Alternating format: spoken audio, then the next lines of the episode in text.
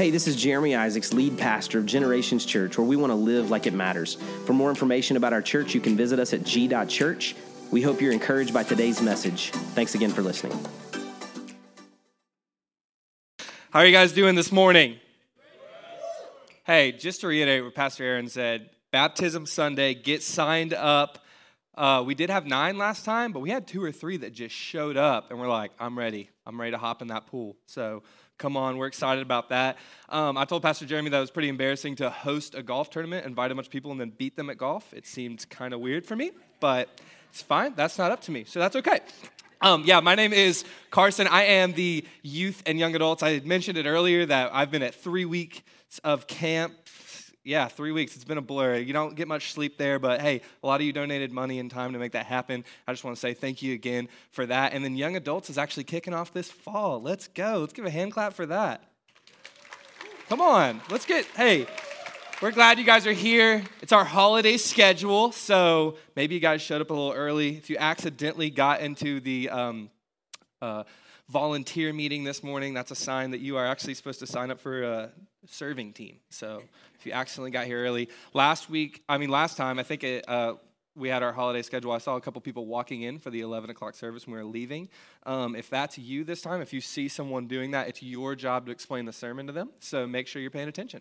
Um, but everybody look to uh, one of your neighbors and say, This sermon is for you. Now look to your second favorite neighbor and say, This sermon's for me too.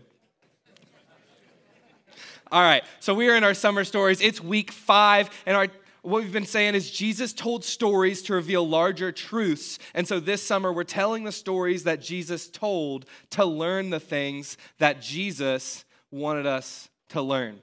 So we've been in parables. Today we're going to be in Matthew 21, um, a great chapter of the Bible. Jesus shows up. It's Holy Week um, where they celebrate uh, the atonement um, and how God saved them from the very beginning when He rescued them out of Egypt. Um, and Jesus is in there and He's confronting some of the religious authorities. How many of you guys have read The Great Gatsby? You can, you can raise your hand. Anybody have to read that in school? Okay, a good portion. How many of you guys have uh, seen the movie with Leonardo DiCaprio?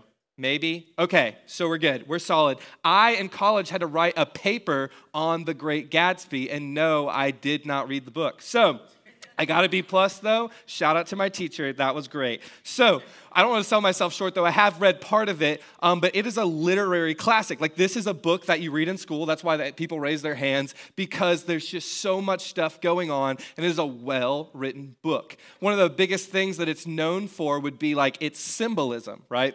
So, symbolism is very important in this book, and there's this contrast in the book that's going on about like like the industrial like filth of like the, you know the nature of the time that they're in and it's usually represented by like the word ashes. Now somebody in here who's actually read the book a little better than me um, if you feel like this analogy doesn't line up uh, just give me some grace here. Don't tell anyone. So but there's this there's this idea that there's industrial filth in the city and they usually word, use the word ashes uh, when they're referencing that type of thing right so, and then there's this contrast. Obviously, he's a very wealthy man, um, and he's throwing these extravagant parties. And when he wants to distract kind of from what the reality of the world is, he uses this phrase called old sport. Now, these two things that are going on kind of they they perk up your attention a little bit. They're like, okay, I need to pay attention.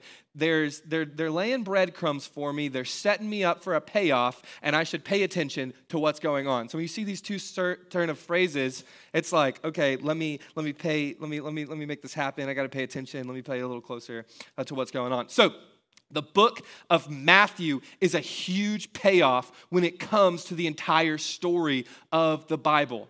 Matthew was a Jewish man and he's writing this book and he is doing so many payoffs for the entirety of the Bible. It begins um, today in our parable. We're talking about the parable of the tenants, and the tenants are in a vineyard. So, we talk about good and evil, and we talk about fruit. Well, where do we recognize that from? It's in Genesis 2. When Adam and Eve are in the garden, there's fruit, and there's good, and there's evil, and it's from the very beginning. But it doesn't stop there, it continues time and time again. It's in Genesis 2, it's in 1 Kings 21. I'm just going to hit like some highlights. We'll talk about 1 Kings 21 in a second, um, but it's in several Psalms throughout throughout them. There's 150, but it's in plenty of them. It's in Isaiah 5, which is what uh, Jesus is kind of referencing when he tells this parable. It's also in Isaiah 27. Um, it's just going throughout the Bible. And then we get to Matthew in chapter 3, and John the Baptist is speaking, and he mentions it himself. He says, When many saw the Pharisees and the Sadducees, these are the people that Jesus is confronting in Matthew 21, they show up to his baptism. You know, John the Baptizer, that's what he does. He's baptizing people, so they show up, he's baptizing people. And he says, You brood of vipers, who warned you to flee from the wrath to come?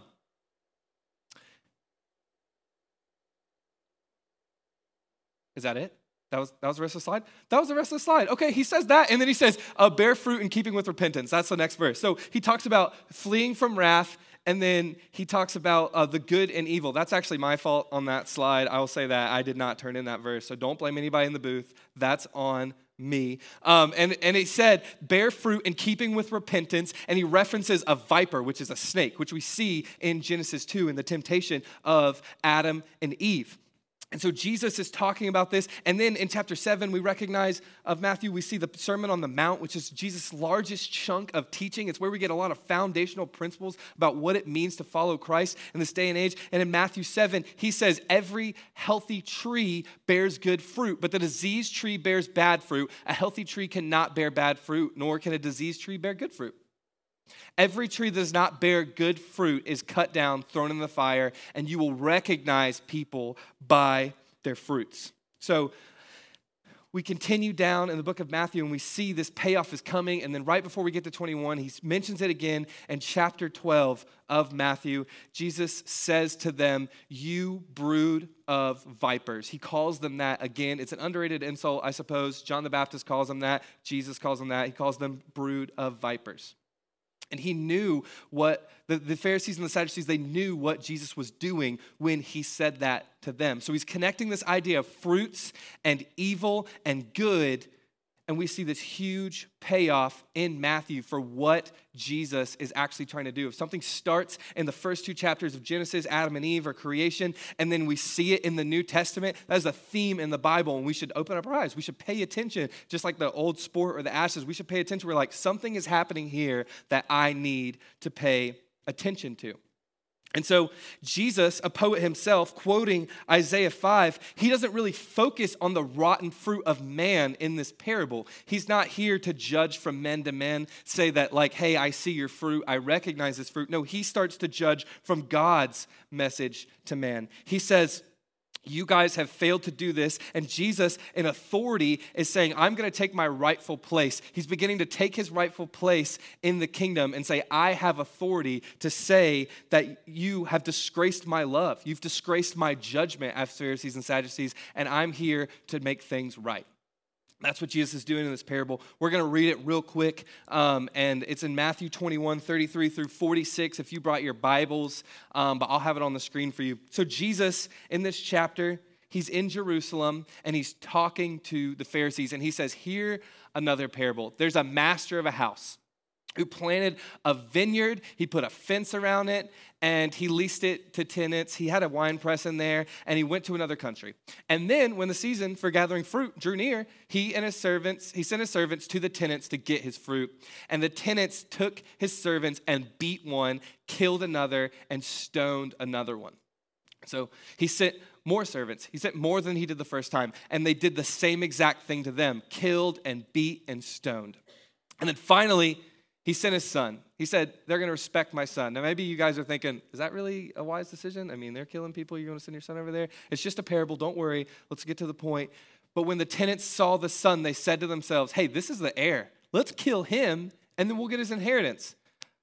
Not super logical, but okay. And then they took him and threw him out of the vineyard and they killed him. And when the owner of the vineyard comes, what will he do to those tenants? Jesus pauses and asks a question. He says, What is he going to do to them? And the Pharisees looked at him and he said, He'll put those wretches to a miserable death. and let out the vineyard to other tenants who will give them the fruits and the seasons. And Jesus said to them, Have you never read in the scriptures? The stone that the builders rejected have become the cornerstone. This is the Lord's doing, and it was marvelous in his eyes. He's quoting Psalm 118. And Jesus said, Therefore, I tell you, the kingdom of God will be taken away from you and will be given to a people producing its fruits. Jesus comes into Jerusalem and he declares, he says, the time of mishandling freedom is ended. He said, it's instead going to be handed to the people who are going to do the will of the fathers. So the tenants in this story, they get to the point where they reject the very son of the person that they were under, and they began to think everything was owed to them. They were mishandling the freedom that they were given, and they thought everything that I see in front of me belongs to me. That was their mindset. They thought, this is for me. I can kill them. I can take what I want. All because they had this freedom as tenants to be in charge of this vineyard. So, when we talk about freedom, I'm just going to define it really quick. Um, I actually had this idea that I was going to speak on freedom before I found out what weekend I was speaking. Pastor Jeremy told me to pick a parable. I picked this one. Turns out we're on July 4th weekend. Congratulations, we're all celebrating freedom. So here we go. Um, but the first thing we see in this parable is God, He built something beautiful, and it was the tenant's job to store it. It was the tenant's job to store them. And then he comes back to see what's produced. And so, this idea of freedom is really interesting. For many of us, if you're like a youth, if you're young in this age, maybe you've seen movies, they make movies that are funny all the time about maybe parents going out of town and then they throw this like rager party. They're having a crazy time, you know, something like that. For some people, it's freedom. Like the parents are away, let's have a good time. No one's in charge of us. Or um, I think a year or two ago, there was this movie called Yes Day. I don't know if any of you have seen Yes Day, but maybe if you're a younger audience, the idea was that the kids for one day could ask for anything, and the parents had to say yes to it. Now, I'm not a parent, so I'm not going to take a side on that. Whatever you decide to do, that's okay. That's up to you. That's your decision. I don't have any kids, so but I'll let you know in like five months, I think. Okay, so. Uh, I don't know what month we're in. Anyway, but uh, it's July, right? So, but they had this idea that okay, no one can tell me what to do. I get to decide. Maybe if you uh, have a spouse in the room or something like that, you're like, man, it'd be really cool if my husband or wife went away for the week and no one told me to do anything. Um, I mean, they write country music songs about that, so. I mean, you know, it could be a good time. Some people, you know, the idea of freedom in their mind is no one being able to tell them what to do. Our hearts are set on what it desires. We've, many of us has even heard the phrase that the heart wants what it wants, right? That nobody can stop anything from getting what my heart desires. The heart wants what it wants. It's a funny story about the origin of that phrase, but it's the idea of freedom that you can have what you'd like. And so I'll give you a quick backstory um, on what that happened. See, um, many of us have heard Let's start here. In 1992, Time magazine was interviewing Woody Allen. They were interviewing Woody Allen because he had an affair with a woman named Soon Yi. I don't know if anybody remember this. 1992 was four years before I was born, so um, I wasn't there yet. But in 1992, many of us in this room are old enough to remember it. Woody Allen is being interviewed by Time magazine because he had an affair with this woman named Soon Yi. So in the 1980s, Woody Allen had an on again, off again relationship with uh, this woman named Mia Farrow, okay? And Mia Farrow, uh, on and off, had a husband before that. So with her husband before that, they adopted two kids um, from Vietnam, and then they adopted a third child from South Korea. And then Mia Farrow ended up adopting two more kids. So she adopts five kids. She starts dating Woody Allen in there somewhere, and then they have a child together. So there's six kids, two, then one, then two, then one. And so this is really interesting because they start dating. Uh, Woody Allen kind of becomes like the stepfather to these children. Um, and then one day, because this is how Hollywood goes, oftentimes their relationship began to deteriorate. So Woody Allen and Mary Farrow, their relationship began to deteriorate from one another. And then what happened was, there's a lot of versions of the story, but ultimately, like what is true and confirmed is one day Mia Farrow comes home and finds pictures. There's maybe some younger ears in here, finds explicit pictures of her daughter on Woody Allen's mantle. So she realizes that Woody Allen and her daughter are having an affair. He's 56. He was functioning as uh, her stepfather, basically, and she's 21. So she comes home to realize that they're having an affair, and they began to date and then get married which is, which is kind of a, a, a, big, big shock factor. So in, in, in 1992, Time Magazine is interviewing Woody Allen, and they're asking questions about this affair that took place. And they're poking him and prodding him. The interviewer is doing a great job just trying to figure it out. But Woody Allen is showing no remorse for his decision. Not even kind of. He doesn't even say there's any moral ambi- amb- ambiguity. Yeah, yeah. He's, he's like, he's like, like, I do not feel any remorse or I don't feel like an apology is necessary for what I did. So they get to the end of the interview, and the interviewer asks again, he says, Why would you make this decision? Woody Allen, he pauses for a little bit and he says, The heart wants what it wants. And that's when that phrase came in really too commonplace phrase. I mean, Selena Gomez wrote a song about it uh, if you're younger. So, but I mean, the heart wants what it wants. Many of us have heard that phrase. So, why, why am I, I telling you all this story? It's because when the Bible references our flesh in the New Testament, that word flesh is really today how we would use the word heart. And the Bible tells us that we should be against our flesh because our flesh does not want what's good for us. So when culture screams, follow your own heart, figure it out, whatever you want inside yourself, go that route. The Bible whispers wisely the opposite ignore your flesh, ignore it.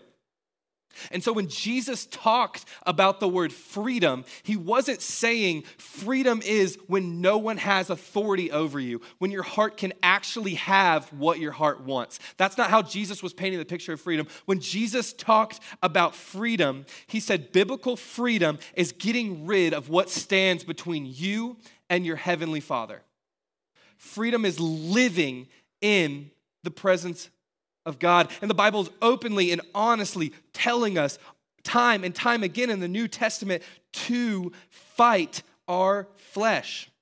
And oftentimes, many of us casually exist in our day to day, giving in to what we want and not laying down our lives for Christ. It's throughout the New Testament, but Galatians 5:16 paints it this way.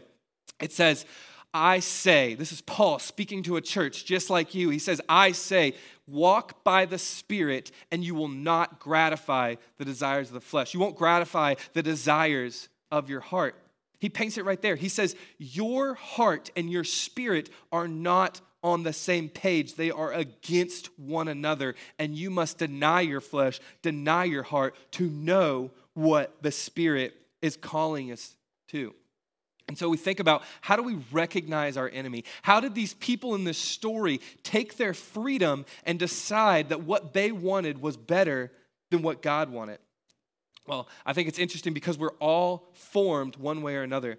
Um, in New York, it is the it is the one of the fastest walking cities in the world. So, like people who live in New York walk faster than most anywhere else. So they say even tourists who get there start walking faster because of their surroundings. The people around them are walking faster. Studies show that it just it just increases as soon as you get there. Well, one, you probably don't want to get run over, but two, you got to keep up. There's a lot of things to see there. But it's one of the fastest things. It's one of the fastest walking cities in the world. So you ask if something like that, your pace of walking changes subconsciously when you're somewhere what else is changing subconsciously? When it comes to human formation, we live in a formation machine. That's what this world is. That's what social media is. It is constantly forming us. And what I want you guys to hear today is that we think of formation, we think of, oh, I want to be formed in the image of Christ. But formation is not a Christian thing. Forma- formation is not just a religious thing, formation is a human thing. We are being formed whether we like it or not. We are changing into something Romans 12, 2 says it this way. My mom hung this on my wall when I was younger. It says, Don't be conformed to the ways of this world, but be transformed by the renewal of your mind. And then by testing, you can discern what's the will of God and what is good and is acceptable and is imperfect. And it says that we should not be conformed, but be renewed. It assumes we need transforming, it implies that we have been deformed. The implication here isn't that, like, hey, I've accepted Christ, I'm a blank slate, and now I need to become like Jesus. No. The implication is that we have already been formed into something other than Christ. And to become like Christ, we must become deformed so that we can be transformed. We don't just become a blank slate when we accept God.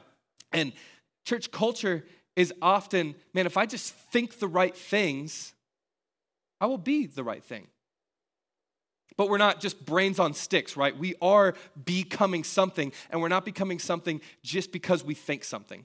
We become something because of who and what we surround ourselves with. It's that age old uh, idiom, I suppose, that says, um, Show me your five, five closest friends and I'll show you my future, your future, right? So it's just like you are going to become like someone, like something.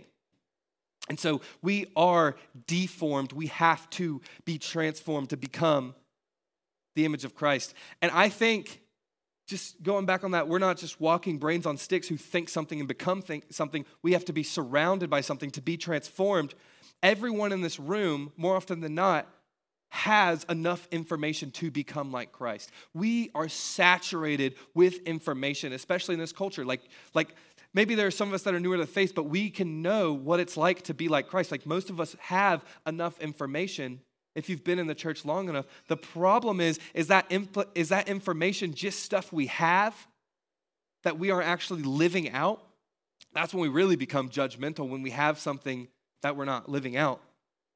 And so the truth is that you can't become self centered when you're God centered. When you focus around Him, you cannot also coexist and be focused on yourself.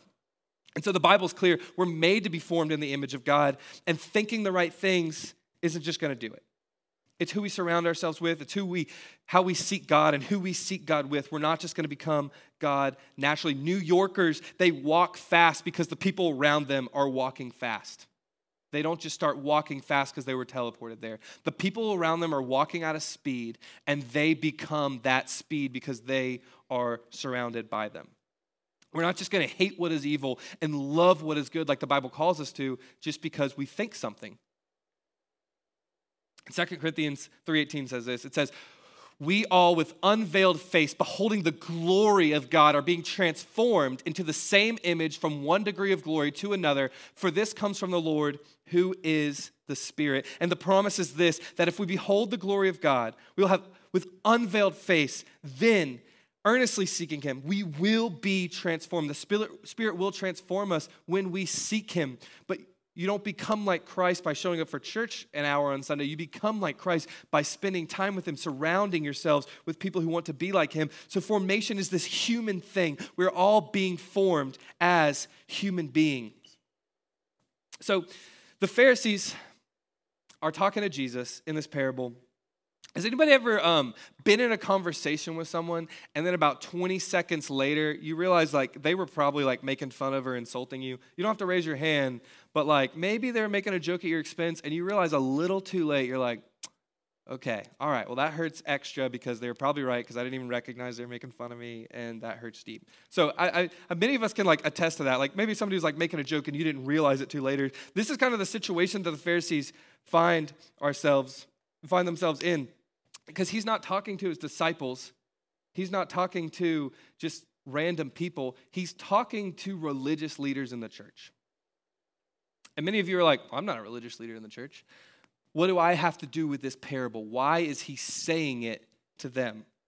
And I think the ultimate point of this parable, how do you apply it to your life, is the very end. The kingdom is given to those who produce fruit. That's what Jesus says. At the end of the parable, he says, I'm going to take this kingdom away and I'm going to give it to someone who is going to produce fruit. And oftentimes we're just satisfied with saying a prayer and, and not knowing God. But he said the kingdom of God, the kingdom of heaven, is going to be given to those who produce fruit in their life. The whole point is to produce fruit. It's the last thing that Jesus said before he left in Matthew 28 19. He said, as he sent them on the Great Commission, he said, Go therefore, make disciples of all nations, baptizing them in the name of the Father and the Son and the Holy Spirit, teaching them to observe all that I've commanded you. And behold, you're not alone. I'm with you till the end of the age. So Jesus was confident that as we teach what he commanded, we are called to bear fruit. And then Jesus says in this parable, I'm going to give the kingdom to those who bear fruit. And I think it's really easy for us to casually live our lives. We're all guilty of it. You're not alone in this. I am too. We can casually walk through life without actually living what we're called to. And so I asked this question at the beginning, but I'll ask it again. How do you get to a place where you reject the Son and think everything is owed to you and inevitably end up filled with pride and murdering people that show up to take back what was rightfully theirs, sent by God. How do you end up in that place? And the parable, they cease to realize that the vineyard doesn't belong to them. They thought it was owed to them. And the person that it actually belonged to is that person who wants us to bear fruit. This God is on a mission to bear fruit. That's why you see it throughout the whole Bible. God is on a mission to make fruit and we forget that this is jesus vineyard. We, we oftentimes think this is about me. This life is about me. What do i want out of this life? And we make decisions based off of that. And then we take our gift of salvation and we start to believe it was owed to us. We forget our responsibility. We forget our mission to bear fruit. But god is looking for those who are going to bear fruit. But these pharisees had missed the picture. Told you we were going to talk about First Kings again. There's this story in First King, and it's it's a story about Ahab and Jezebel. They're two of the most wicked, anti-God people in the text. They're evil, and they end up wanting a vineyard. They desire this vineyard, and it was Naboth's vineyard. And so, what they end up doing to get the vineyard is they murder him. They murder him and take the, take them. And these Pharisees who were so saturated in the scripture, they knew every line, they memorized them. The way they would even quote Psalms back then, would they, they would just say the first line because they didn't have chapter and verse, and then they would know what psalm they were talking about. They were so saturated, and they knew Ahab and Jezebel killed a man to take his vineyard. So when Jesus is telling this parable, he's saying, You have become like them. That's why it ends with them wanting to murder him. He said, You have become like this. They wanted to kill Jesus. They were doing the very thing that they were upset Jesus was saying that they were doing. They became hypocrites. And so, when God calls us to produce fruit. He, he tells us this in John chapter 15. It's, it's one of the last discussions he has with his disciples, and he talks about the process. He says to, to produce fruit, you have to be connected to the vine, and he calls himself the vine. And you guys can read that this week. It's one of the, my favorite chapters in the entire Bible. But he says, if you're connected to the vine, you're going to bear fruit. And sometimes we get so caught up in this life about us and how we feel and, and what we think about our job and what we think about our family or, man, I wish my husband or wife were out of town or I wish my kids were out of town so I could have some freedom. I wish I could make more of my own decisions. But instead, the kingdom of God is like this God has given you a vineyard and your family and your spouse and your job, and He's called you to steward it well. And He says, fruit will be produced there if you seek me. God wants to see fruit in your community and the people you surround yourself with. It's not an accident that you know the people you know or have the kids you know or are in the workplace that you know. God has put you there so that fruit happens. We know what the fruit are. They labeled out love, joy, peace, patience, kindness, goodness, faithfulness, gentleness, self control. That's what the kingdom of God is looking like. And fruit is meant to be produced in every aspect of our life. But when we do it casually and we start to think that the vineyard is our own, and what I want out of this vineyard is not what God wants, then we miss the opportunity to bear fruit. And the kingdom of heaven is going to be given to people who bear fruit. That's what we're called to do, to bear fruit. And we are made to be free, and not just from authority. We're made to be free from the things that separate us from God. That's why Jesus came, so that we wouldn't be separated from Him. That's why we can be connected to the vine, like it says in John 15, so that we can bear fruit. We have that freedom. I'll leave you with this thought. So, skulls, we all know what skulls look like. Back in the day, they weren't punk rock. It wasn't super cool or whatever to have a skull. Skulls were associated with monks. This was a long time ago. Skulls were associated with monks. And oftentimes, monks who in the monastery had a brother pass away or something like that, they would keep the skull of their friend. They would set it on their desk or in their bedroom, and they would just look at it. And they would think, this life is so short. I am going to die. How can I steward my vineyard well? How can I be intentional about the bearing of fruit? They would just set it on their desks. Matthew 16 says this Jesus said, If you want to gain your life, you'll lose it. But if you lose your life, you will gain it want to have life abundantly, a life that bears fruit, you have to lose it. You have to give it up and say, God, I believe that this is your vineyard that you've called me to steward. You have to make your decisions based off what you believe the will and spirit of God is doing in your life because He put you there for a reason and He wants to make an impact. And I think we just get caught up and what we have and our desires for our own life that we forget that God has called us to bear fruit. And so these monks, they set it on their desk and they said, This is a reminder that we are to die to ourselves that we can produce fruit. That our chosen portion is Christ, not what we have in this life. So we are going to die so that we can live, just like Jesus said in Matthew 16. We're going to close with prayer. And then, as Pastor Aaron mentioned earlier, we've got communion.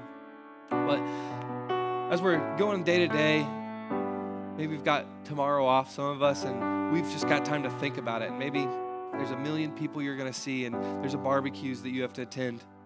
And what we should be thinking about is how can I impact this situation for Christ? How do I live and commit my life? How do I see a skull and believe that I'm going to die, but God has called me to impact where I'm at. These are things that you know we should be thinking about daily, but oftentimes they slip our mind in the busyness of our schedules. So I'm going to pray with you guys. I'm going to pray for all of us, myself, that we can live these lives that are focused on Christ, that we can steward our vineyard well. If you'll bow your heads, God, we thank you for this opportunity to meet today. We thank you for this freedom that we celebrate. We thank you for true freedom, God, freedom that says that we no longer have to be separated from you. That with unveiled face, God, we can see your glory with no shame, that we won't be put to death because we can experience your presence, God. God, we thank you for who you are. We thank you for how you love us. We thank you for the vineyards that you've called us to steward. I pray that in my heart and the hearts of the people of this room, God, that all of us together, God, that you would help us focus on what you've called us to steward well our lives, our job, our family. God, we just want to focus on you this morning because we don't believe that this life is accidental. God, I don't believe this life is accidental for anyone in this room or anyone we come in contact with. You've put us in this place to steward what you've called us to well.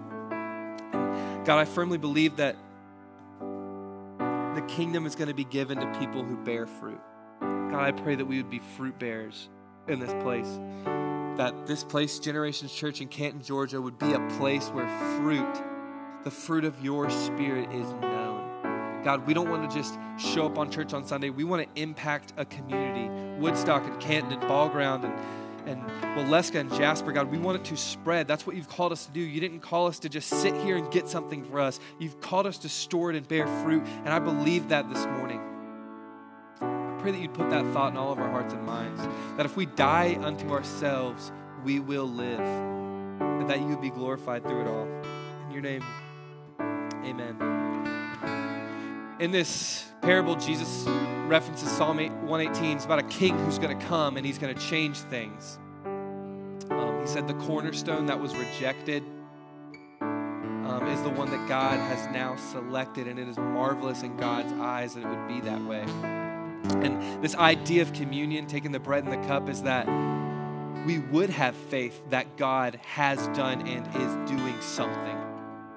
It stirs up faith in our own hearts and the ones around us that we can say, me, these people in this room who take communion with me are believers in Christ and what he has done and is continuing to do. And as we partake in communion, I pray that we would focus on the fact that God has called us to die, but he's also called us to live. Die so that we can live, that we have to be deformed so that we can be transformed into people that bear fruit. As we take in this bread and this cup, we believe that Jesus offered it before he died so that it would be a reminder that would just stir up good works in our hearts, as the scripture says. So we're going to pass out the elements, um, the bread and the cup, and we'll pray over each one. And we'll set our hearts and our mind on what Jesus did so that we can stir up faith in our own hearts. Just stir up faith. It's this faith that we haven't rejected him, that he, we believe that he's king and that he's coming back. And as we respond with this, just be reminded that he loves us, that he's committed to us, that he's calling us to refocus on our minds on the things above and not the things below, that God has a plan for each person in this room, what he's doing.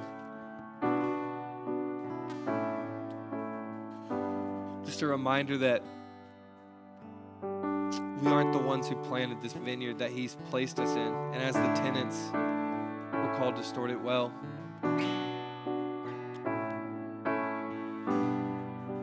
God, I thank you for your blood that was shed. Thank you for your body that was bruised and, and broken, that we could find you.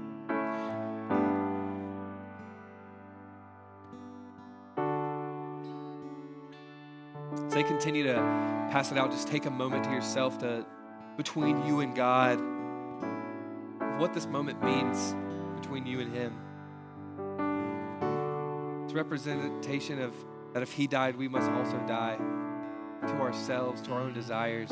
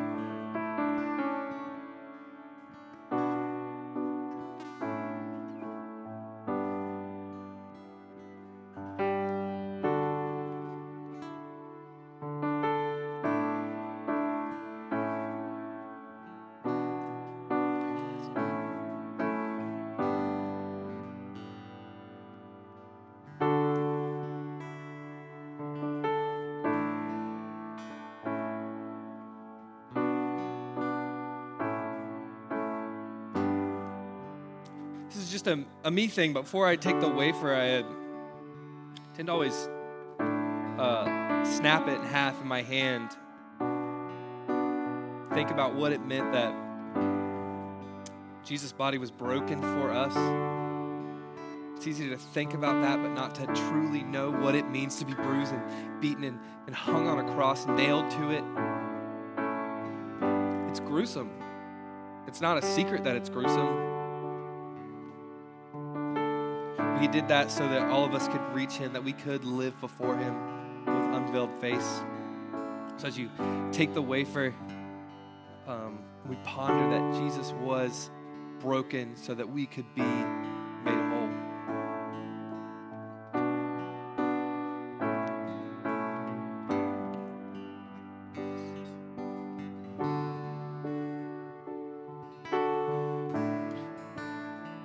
Jesus died, he took the cup and he said, This is my blood that was shed for you. As we think about that, Peter cried out, he said, Let it not be. I don't want you to go through that. And Jesus said, No, this is what has to happen. This is what has to happen. How about my blood is shed so that you can stand before God? So as you think about that, as you take this, this juice, this cup, and God's blood was shed. Not just human blood. No, he fully God, fully man. God's blood was shed that we could be made whole.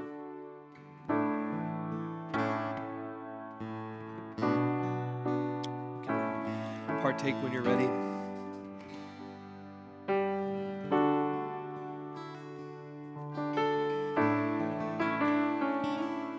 God, we thank you for this holy moment. This moment that you told us to continue to do to remind our hearts and our souls who is King. It's not just symbolism. We don't believe that. God, we actively believe that something happens spiritually when we take communion.